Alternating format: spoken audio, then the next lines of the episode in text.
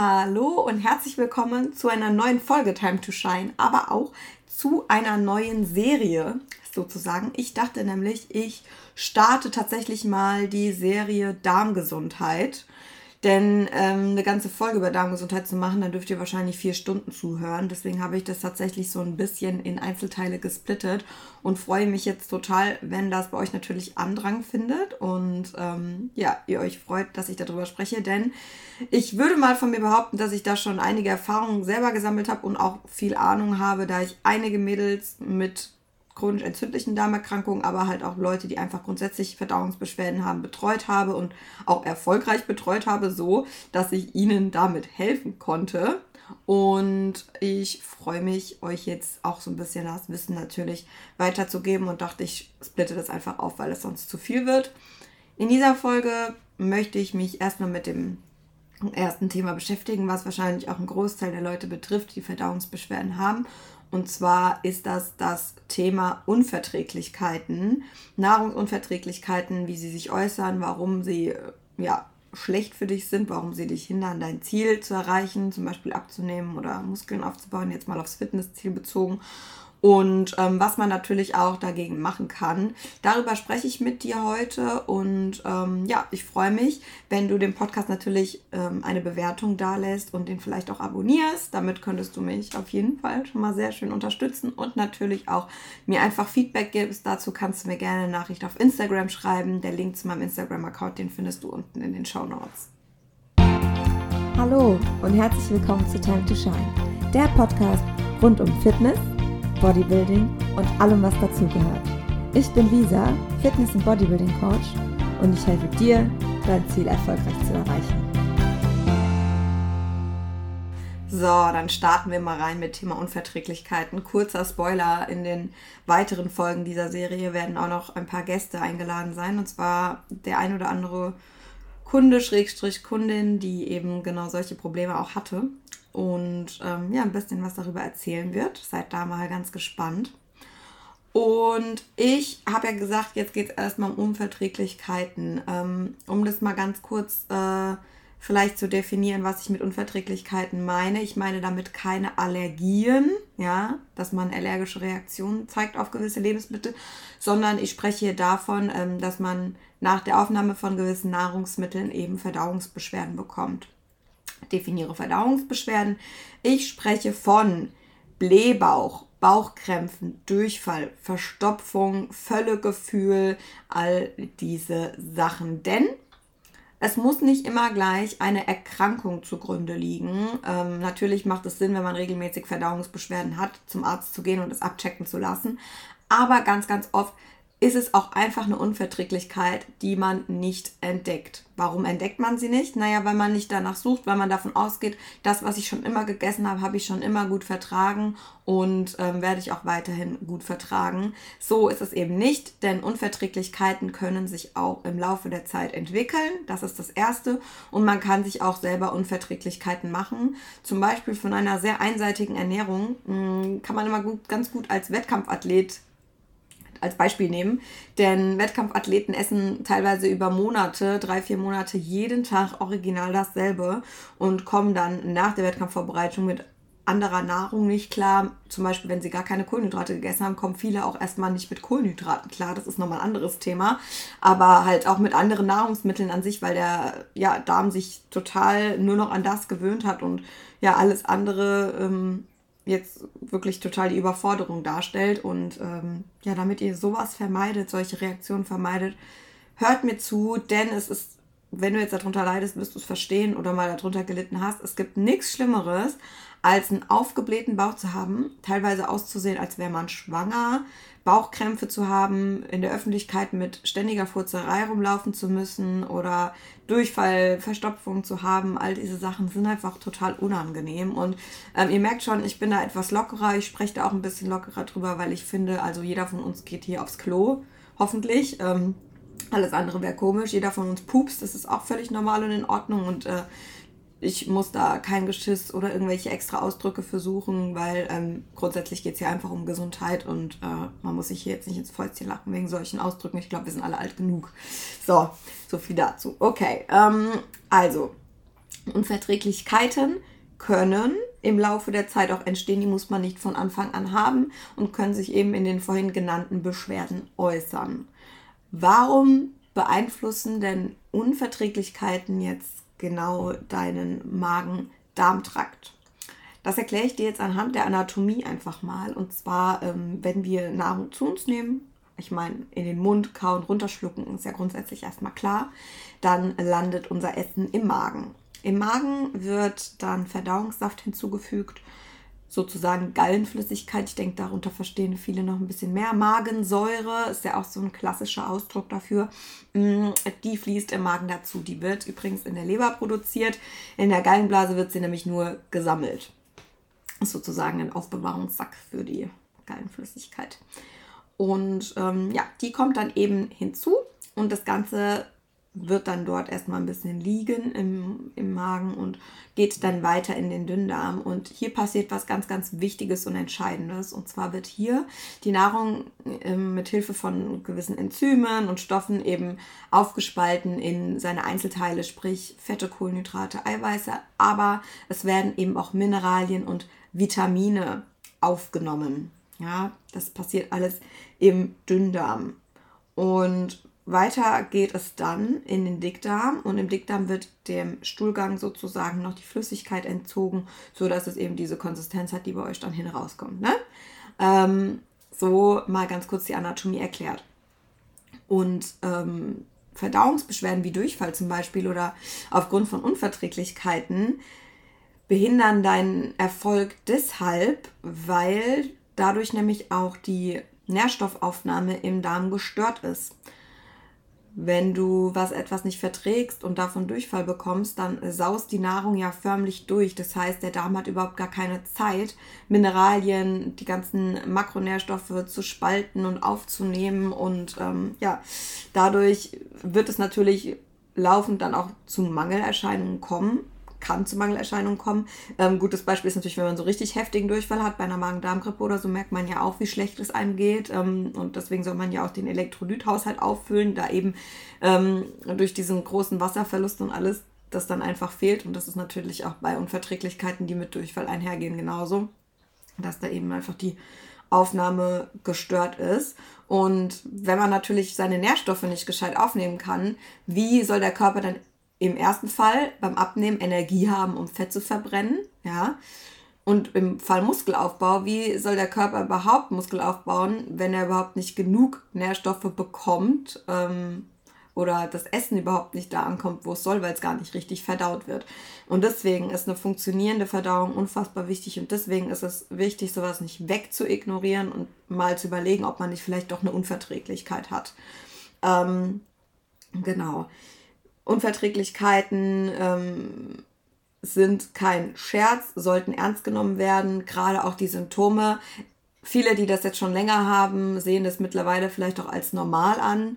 Ja, ist normal, dass ich habe immer Blähung, ich habe immer einen Blähbauch, ähm, ich habe öfters mal Durchfall, das kenne ich von mir, das ist normal. Nein, das ist nicht normal. Dass wir alle mal pupsen und dass sich im Darm Gase bilden, okay, das ist normal. Aber ähm, dass du wirklich häufig oder mehrmals die Woche oder täglich so Probleme hast, das ist nicht normal und du solltest es nicht äh, einfach so abtun, sondern ernst nehmen und daran arbeiten. Das ist unfassbar wichtig. Thema Blähbauch ähm, ist nochmal ein Thema für sich, worauf ich auch in der Folge nochmal eingehen werde, denn dafür gibt es auch nochmal unterschiedliche Ursachen und Methoden, die man anwenden kann. Da kann man sehr gut dran arbeiten. Werde ich auch nochmal in anderen Folgen aufgreifen. Hier rede ich jetzt erstmal von den Blähungen, die aufgrund von Unverträglichkeiten eben ausgelöst werden. So, wie also bekämpfe ich meine Unverträglichkeit, beziehungsweise wie finde ich überhaupt erstmal raus, ähm, gegen was ich, ja, also was ich nicht vertrage an Lebensmitteln, ähm, weil ich nicht hundertmal das Wort Unverträglichkeit droppen will. Ich suche gerade Synonyme, wie man merkt. Ähm, ja, wie schaffe ich das herauszufinden? Ganz einfach. Erstmal führst du Ernährungstagebuch mach das mal drei Tage, schreib die Uhrzeit auf, schreib, was du da gegessen hast, wie viel du davon gegessen hast. Und ganz wichtig, schreib nebendran in eine Spalte, wie deine Verdauung danach war. Ne? Bedeutet zum Beispiel Frühstück, Haferflocken, Whey, Mandelmus und Himbeeren. Der Klassiker essen einige, ähm, so das klassische Porridge. So, und dann schreibst du dir auf, wann du das gegessen hast, wie viel von allem. Dann wartest du mal eine Stunde oder zwei.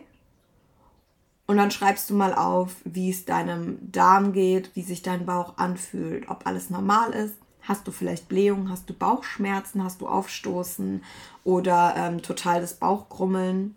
Ähm, genau, so dokumentierst du das jetzt erstmal für ein paar Tage. Und dann fängst du an, rückblickend diese Tage mal zu betrachten, nach welchen Mahlzeiten du primär ähm, Beschwerden hattest. Das.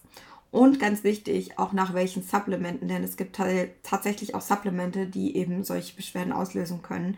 Deswegen auch danach am besten einfach mal schauen ähm, und gucken, gegen was man da vielleicht eine Unverträglichkeit hat. So, du guckst also rückblickend auf die drei Tage und schaust, okay, nach was hatte ich primär irgendwie Beschwerden und dann fängst du an zu evaluieren, ähm, welches Lebensmittel eventuell schon oft Unverträglichkeiten auslöst oder von dem man einfach weiß, dass es schon Unverträglichkeiten auslöst. So ein Klassiker ähm, zum Beispiel sind irgendwie Fruchtsäure oder so Fructose, wenn du siehst, okay, ich habe einen Apfel zum Mittag gegessen und danach hatte ich die und die Beschwerden, dass du anfängst, ähm, für ein paar Tage eben diesen Apfel wegzulassen oder generell sehr fruchtsäurehaltige Produkte aus deiner Ernährung erstmal zu streichen. Du sollst es nicht für immer streichen, sondern man sagt ja für ein paar Tage, Schrägstrich Wochen. Dann beobachtest du weiter. Hat sich etwas verändert oder ist es gleichbleibend? Wenn du nach einer Woche merkst, es ist gleichbleibend und die Beschwerden werden nicht besser, dann kann es der Apfel nicht gewesen sein. Dann kannst du den theoretisch wieder mit reinnehmen und dann fängst du mit dem nächsten Produkt an. Ja, ähm, was vielleicht eben wie bei dir was auslöst. Und ähm, das kannst du selber machen, das ist ein bisschen Arbeit. Oder ähm, ja, wie gesagt, ich mache das auch mit Kunden, wo ich dann halt evaluiere, weil ich halt auch weiß, welche Lebensmittel grundsätzlich erstmal ähm, auslösen für sowas sein können. Ähm, und dann schaust du, dann lässt du eben das nächste raus und guckst und wartest wieder ab. So, eventuell hast du dann schon beim zweiten oder ersten Mal den Treffer gefunden und weißt, was du nicht verträgst. Dann ähm, sage ich dir gleich, wie es weitergeht. Noch ein wichtiger Tipp an der Stelle, wenn du dieses Auslass-Diät quasi machst, indem du äh, mögliche Lebensmittel, die deine Unverträglichkeit triggern, rauslässt, ist es wichtig, da nicht zu ungeduldig zu sein. Also es bringt nichts, ein Lebensmittel für zwei oder drei Tage zu streichen, da wirst du noch keine Veränderung merken. Es geht wirklich darum, das vielleicht für ein paar Wochen, eine bis zwei bis drei Wochen rauszulassen, weil wenige Tage haben da oft keinen Effekt und dann weißt du im Endeffekt nicht, wenn es dann besser wird, von was genau das jetzt besser geworden ist. Deswegen nimm dir da wirklich Zeit für. Das ist ein Prozess, ja und ähm, ist auch nicht schön, weil es manchmal auch frustrierend sein kann, wenn man es einfach nicht findet. Aber glaube mir, irgendwann wirst du auf die Schliche kommen, was es ist, weil gegen irgendwas musst du eine Unverträglichkeit haben. Wenn nicht, dann ist es keine Unverträglichkeit, dann ist es irgendwas anderes. Dann geht es wieder daran zu sagen, okay, habe ich vielleicht ursächlich irgendwo anders Probleme. Ähm, darauf komme ich in einer anderen Folge äh, drauf zu sprechen, was äh, ist, wenn man keine Unverträglichkeit hat. Da gibt es ja noch tausend Optionen. So, hast du jetzt aber ähm, das gefunden, was äh, ja deine Darmgeschichte irgendwie triggert, sprich äh, das gefunden, was bei dir irgendwie Blähung, Bauchschmerzen, Durchfälle oder was auch immer auslöst. Ich lasse jetzt bewusst mal den Klassiker Laktose raus, weil das ist sowas, das merken viele immer ganz schnell. Ähm, ich spreche jetzt hier mal zum Beispiel über sowas wie, ach, mein, manche Leute vertragen keine Hülsenfrüchte zum Beispiel oder so, ja, oder zum Beispiel so Sachen wie Mais oder so, weil die die Schale nicht so gut verdauen können. So, jetzt hast du herausgefunden, dass dem so ist. Natürlich lässt du dann das Lebensmittel auch eine weitere Zeit erstmal weg, ja, und entlastest den Darm so ein bisschen ähm, dahingehend und versuchst dann später ganz, ganz langsam das wieder zu erhöhen. Und ich meine wirklich ganz, ganz langsam. Wenn du eine Unverträglichkeit gegen Mais hast, brauchst du nicht denken, wenn du dann nach zwei Wochen, oh, ich habe zwei Wochen weggelassen, ich esse mir jetzt eine Pizza mit Mais oder hau mir eine Dose Mais auf meinen Salat dass es dann besser ist. Ich rede hier wirklich von einer längeren Zeit, das wegzulassen und es dann nochmal zu probieren. Oftmals hat sich das dann irgendwie relativiert, weil der Magen-Darm-Trakt mal die Chance hatte, sich zu beruhigen. Ähm, an der Stelle, nicht jede Unverträglichkeit lässt sich heilen. Ja, also manchmal ist es dann einfach so, dass man sie gefunden hat, das weglässt und damit besser fährt. Weil oft, wenn man es dann wieder ausprobiert, merkt man, sie ist immer noch da. Also manche gehen halt nie weg, aber manche gehen tatsächlich weg. Was ähm, ganz, ganz gut ist, weil ich meine, manche Unverträglichkeiten kommen erst später im Leben. Warum können sie dann nicht auch irgendwann wieder weggehen? Ähm, zu dem Thema nochmal, ist, man kann sich ja Unverträglichkeiten auch selber machen. Ähm, da wollte ich nochmal auf was Spezielles eingehen und zwar Thema vegane Ernährung, denn auch da kann man Risiko fahren, Mangelerscheinungen zu kriegen. Das ist ja das Erste, aber darum soll es jetzt hier überhaupt nicht gehen, ähm, sondern es geht auch so ein bisschen darum, warum man ähm, durch vegane Ernährung ganz oft auch ähm, ja, Unverträglichkeiten entwickelt. Es gibt ja Leute, die probieren vielleicht vegane Ernährung auch mal aus für eine gewisse Zeit und kommen dann wieder zurück zur normalen Ernährung und sagen dann, oh, Lisa, ich vertrage auf einmal das und das nicht mehr, keine Milchprodukte mehr, von Fleisch äh, kriege ich übelste Bauchschmerzen und ähm, alles drum und dran. Und der einfache Grund dafür ist, dass im Darm zum Beispiel Laktase gebildet wird. Das ist ja dieser Stoff, der den Milchzucker aufspaltet. Und wenn du dich jetzt natürlich monatelang vegan ernährst, dann ähm, fährt natürlich diese Laktaseproduktion auch runter, weil der Körper merkt, ich kriege keine Milchprodukte mehr und braucht also den Laktasespiegel nicht so hochhalten, weil es nichts zum Aufspalten gibt. Das heißt, der fährt runter. Du fängst aber wieder an mit normaler Ernährung, weil vegan nichts für dich ist und wunderst dich, dass du eben ja keine Milchprodukte mehr verträgst. Auch hier ist es dann einfach so, entweder ähm, lässt du sie weiter weg oder du äh, versuchst Laktase zu supplementieren zu deinen Milchproduktmahlzeiten, um eben da einfach wieder ein bisschen mehr den Laktasespiegel zu heben. Auch das kann man dann irgendwann langsam ausschleichen und es kann sein, dass man dann Milchprodukte wieder verträgt.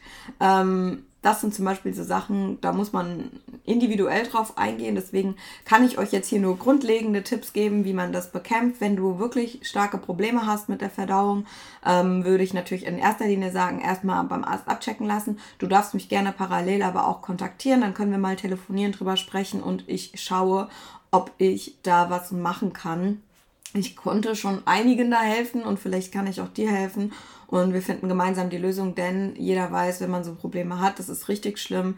Man hat kein Wohlbefinden und es behindert eben deinen Weg äh, zur Gewichtsabnahme oder deinen Weg zum Muskelaufbau wirklich enorm, wenn das da nicht funktioniert. Deswegen sollte man da rasch die Lösung finden und ich bin ähm, sehr gewollt, da gerne noch ein paar Leuten zu helfen. Das heißt, wenn du da Probleme hast, melde dich gerne auch bei mir auf Instagram. Ich freue mich und wir hören uns in der nächsten Folge wieder. Ich weiß nicht, ob die nächste Folge direkt dann Teil 2 wird. Ähm, das werden wir sehen. Ob ich das so ein bisschen verteile oder ob ich die jetzt in einem Schuss durchrauschen lasse. Das sehen wir dann, wie ich mich fühle und ähm, ob meine Interviewgäste natürlich auch Zeit haben. Und ich wünsche dir jetzt noch einen wunderschönen Tag. Lass es dir gut gehen. Achte auf dein Bäuchlein und wir hören uns. Bis dann. Ciao.